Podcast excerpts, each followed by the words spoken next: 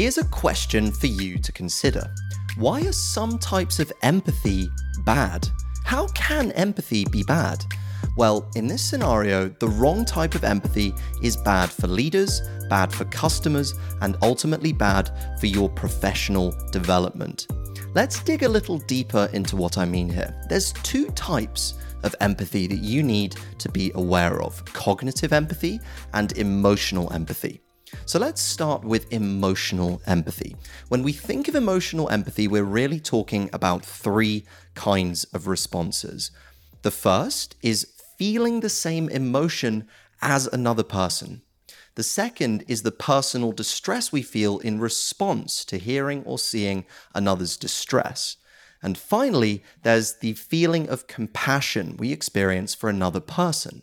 And it's this response that perhaps you identify most strongly with when you hear the term empathy, that idea of being compassionate.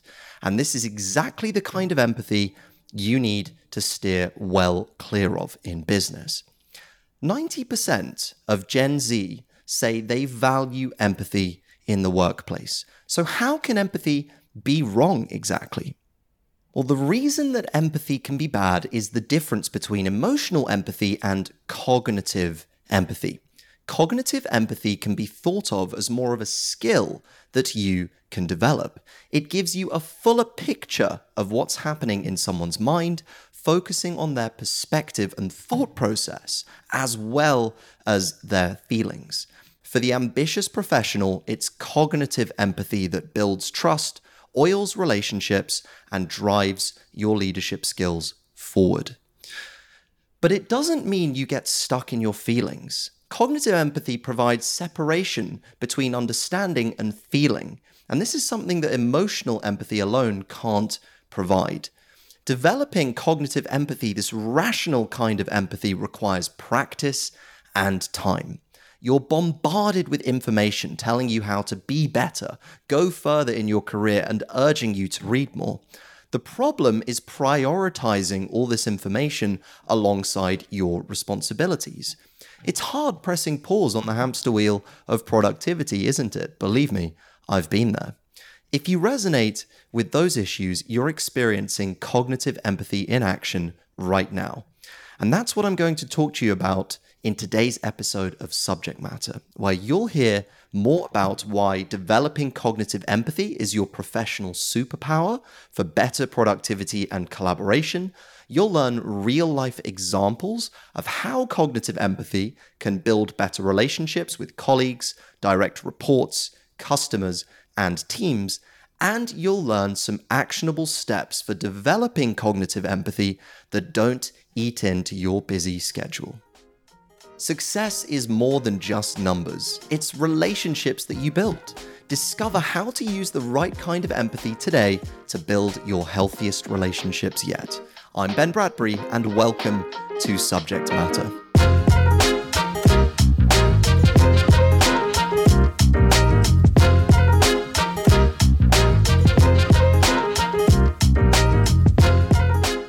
To start today's discussion, we need to ask why cognitive empathy matters.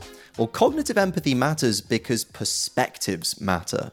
But more than just being nice to have, understanding and hearing different perspectives from your team leads to powerful problem solving. Think about it. Everyone on your team has different perspectives, and it's those uniquely valuable solutions, when combined, that give us the best chance of solving a problem.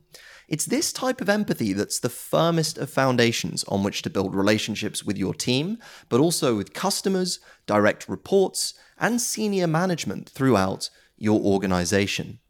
Now, Rob Volpe, who's the CEO of Ignite 360, a company that helps build empathy into businesses, believes professionals who build cognitive empathy into their relationships are guaranteed to be more successful. Now, it's important to say here that success does not necessarily mean financial gain. Success could be better cooperation. It could be being supported better in your team. It could be less employee turnover. It might be a better 360 feedback report or smoother operations on certain projects. When you show up with cognitive empathy, you bring with you a toolbox of resources that can be used in every interaction that you have. In my own company, Astutely, we actively pursue the perspectives of everyone in the team in our all hands meetings. Every team member is given time and opportunity to offer up their unique take on a business problem or project idea every week. Each opinion is equally valid, and I can tell you from experience that each and every meeting is a learning opportunity for all of us on the team the perspective of our video editor will be completely different to that of our production manager. And neither are wrong, but both help chip away at the problem until a workable and uniquely valuable solution is formed. Pause for a moment to think about the team you lead or the project that you're working on.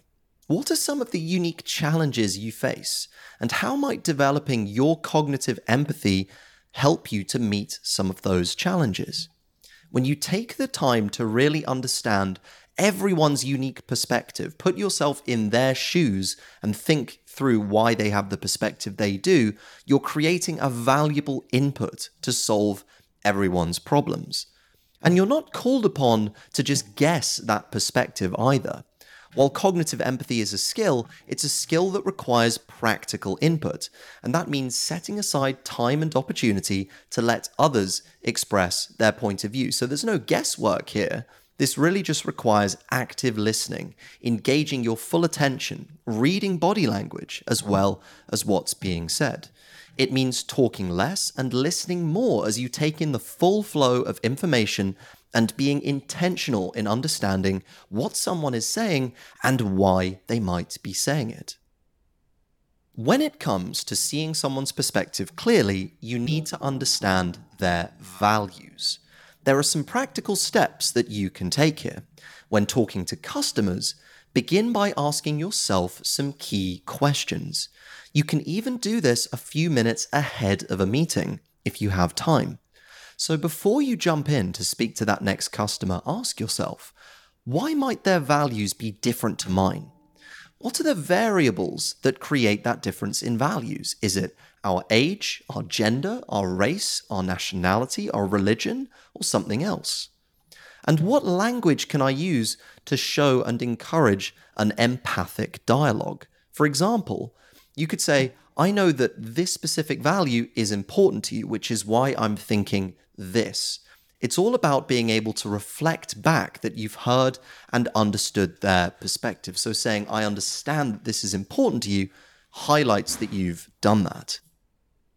Now, these same questions apply beyond the world of customers. They apply to relationships with colleagues, especially when considering the many ways that you communicate with your team. Today, that could be face to face meetings, it could be email, it could be instant messaging, such as Slack or through Zoom calls. But with every single form of communication, it's always worth asking yourself one central question What are all the ways this message could land? Let's unpack that question. If you're aware of how others think, or at least you're trying to be aware of how they think, and you spend time understanding how they process information, you can avoid sending communications that might be unintentionally damaging. The same is true of your direct reports. Imagine the scenario where you're giving feedback, and the core of the message is that your team member just needs to improve their performance. Now, that's a difficult message to receive. That might create some emotional friction. But now I want you to imagine that there's a pane of glass between you. And that pane symbolizes cognitive empathy. It allows you to see and understand how the person is thinking and how you can use your words carefully, but that pane provides separation. It allows you to stay in your own mental room without absorbing the emotions of the person you're talking to. And that's the crucial difference that I mentioned between emotional empathy, where you get sucked into that dialogue and where you pick up some of the emotional baggage, and cognitive empathy, which gives you a window to access and clarity. Intentionally seeing someone else's point of view is what oils the cogs of all relationships, from your CEO right down to your interns. So, what conclusions can we draw from putting cognitive empathy into action? We've got to remember that empathy is only effective when the right kind of empathy is applied. The right empathy for professionals is cognitive empathy, not emotional empathy. And emotional empathy, crucially, doesn't lead to action because you haven't shared their perspective and you haven't built a constructive solution together. Developing cognitive empathy skills does take practice. It's like any muscle you train, but it doesn't need to eat into your busy schedule. It can grow while deliberately and consistently seeing others' perspectives while consistently making space for them in meetings. When you see other people's perspectives, two things happen. Number one, you have the opportunity to create uniquely valuable solutions to your problems. And number two, you create better cooperation and trust. And trust is the foundation of every strong relationship. Thanks for watching or listening to this episode of Subject Matter. If you enjoyed it, be sure to subscribe either on YouTube, Spotify, Apple Podcasts, Google Podcasts, or wherever you're getting your content to stay up to date with the latest episodes from season 5. We'll see you next time.